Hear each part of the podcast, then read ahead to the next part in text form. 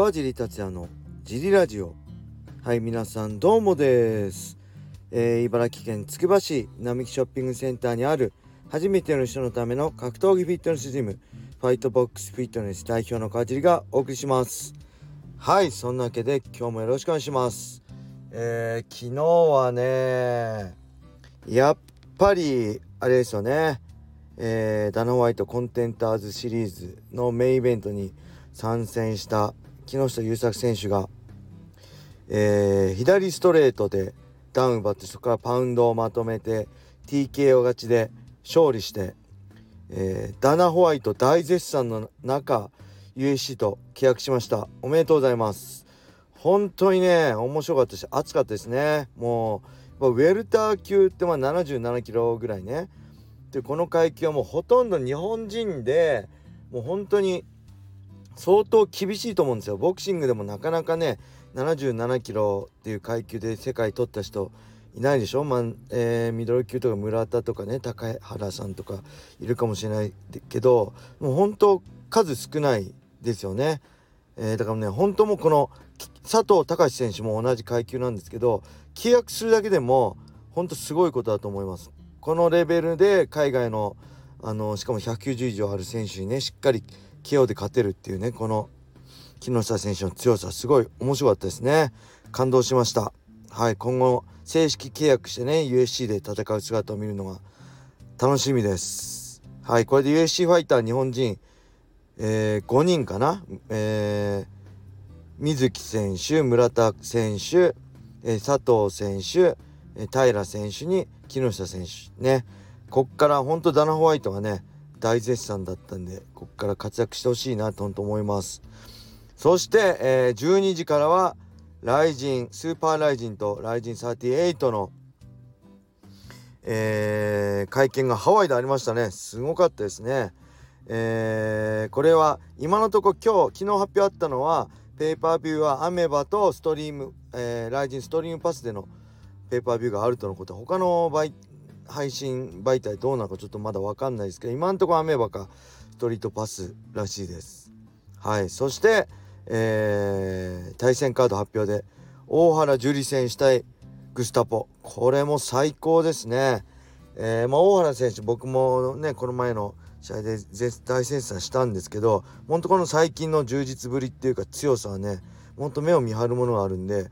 えー、まあ、ストライカーのねもうもうとことんストライカーのグスタポですけどもう打撃でもね全然勝負いけるんじゃないかなと僕は前から思ってるんでまあものすごい打撃戦になるんじゃないかなと思います。そしてもう一つは鈴木選手対萩原選手ね。これもね打撃戦でしょうね。はい。まあ会見から面白かったですね。鈴木選手の最近のね某ネタを取り上げた萩原選手に真面目に返す鈴木選手。お互いのキャラが立っててなんかすごいいい煽り合いでしたね。あの嫌な感じはしない。煽り合いで面白かったですね。はい。でまあこれもまあ打撃戦になるでしょうね。MMA で。えー、どっちなのかな？MMA まあ、打撃もどっちか気になるけどどっちかがねこう組みに行くかっていうのもちょっと気になります。鈴木選手はね MMA で勝負するみたいなことですねもしかしたら全てを使って、えー、ちょっと格の違いを見せようかなと思ってるのかもしれませんね、えー、ただどっちが勝てるか勝つのか全く予想できません。そして我らが堀口選手の対戦相手が金太郎選手に発表されました。これツイッターでねちょっともしやがあるよって言ったらだいぶ炎上っていうかリプライすごかったんですけどまあ今ね現状この雷神のえー、限られたねタレントの中でまあ金太郎選手だったら本当もしかしてがあるんじゃないかなっていうカードですよね。あのー、やっぱフィジカルも強いし、まあグラあのー、レスリングもグラウンドも強いし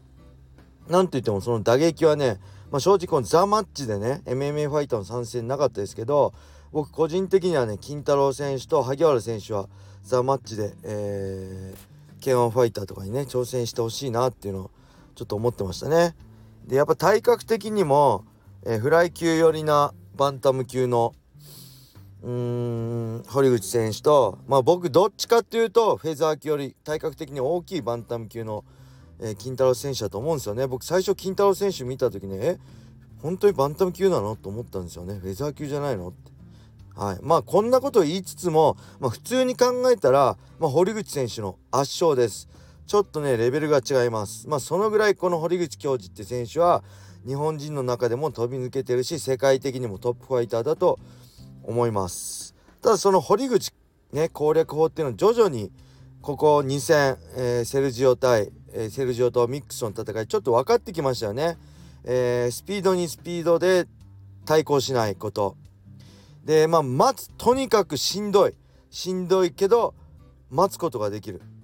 はい。まあ堀口選手の攻撃を何よりもね耐えれるこの頑丈さフィジカルが必要です。すぐ一発で効いちゃうんだよね。それもできない。待つことはできないんで、えー、頑丈さとそれを耐えら耐えながらね待てるこのメンタル。このメンタルも大事ですよね。もう根性座ってるんで金太郎選手はね。とにかくしんどいことができるファイターですね。うん、でまあ堀口選手のステップやねこう出入りに惑わされずにどっしり構えて、まあ、セルジオもミックスもプレッシャーかけていきましたよね。なんで前にプレッシャーかけられるねメンタルとも本当何よりも体の頑丈さがあるっていうのは必要だなって僕は思ってるんで、えー、まあそれをできるね実行できる、まあ、来人日本人ファイター結構いないなかなかね難しいと思うんですよね。ただ僕的にはその金太郎の選手のフィジカルだったりねこうパンチの一発そして打たれ強さ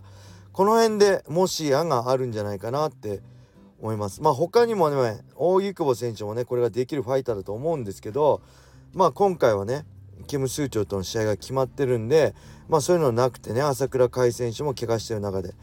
まあこのカードはまあベストなん現状ではベストなんじゃないかなってすごい思いますただねまあ今回まあそれもねやりきったミックスもセルジオもね5ラウンドなんですよね。なんで今回3ラウンドなんでまあそれもう正直ねもうほんと1%あればいいんじゃないかな勝つ可能性。でただ何も考えずにねあのー、戦ってては絶対勝てないと思うんでしっかりね対策っていうか作作戦を立てつつもうこれしかないっていう勝ち方をねセコンドと一緒にチームで総力戦で考えてまあ、そのしんどい戦いをねじっと耐えてチャンスが来た時にスパッて入れられるかどうかなんじゃないかなって思いますね。まあそれでもまあ99対1でしょうね1%まあその1%を持ってくれる選手っていうのが、えー、まあ、持ってる選手だしトップに行ける選手だと思うんで、まあ、その辺も注目ですね。えー、こう人たちね加えることができるのか金太郎選手が。はい楽しみな一戦です。そして第3部の、えー、メイウェザーと朝倉未来選手の会見もすごかったですね。もうなんといってもねこれ、まあ、YouTube であるし Twitter でも結構上がっていると思うんですけど僕平本選手がねハワイ行ってるからあこれ対戦カード発表なんだなと思ったらなんかねあのー、試合出ないですとかねあのー、今ロスですとか言ったけどそれもねこの盛り上げるためのね一つのあれなのかなって思ってかませなのかなと思ったらなんと本当に試合発表じゃなくてねメイウェザーの通訳としてっていう役割をしてもう通訳コント2人でやってましたね。これめちゃくちゃ僕見ててね大爆笑しちゃいました。最高ですねメイウェザーと平本ね。これど誰から考えたんだろう。どっから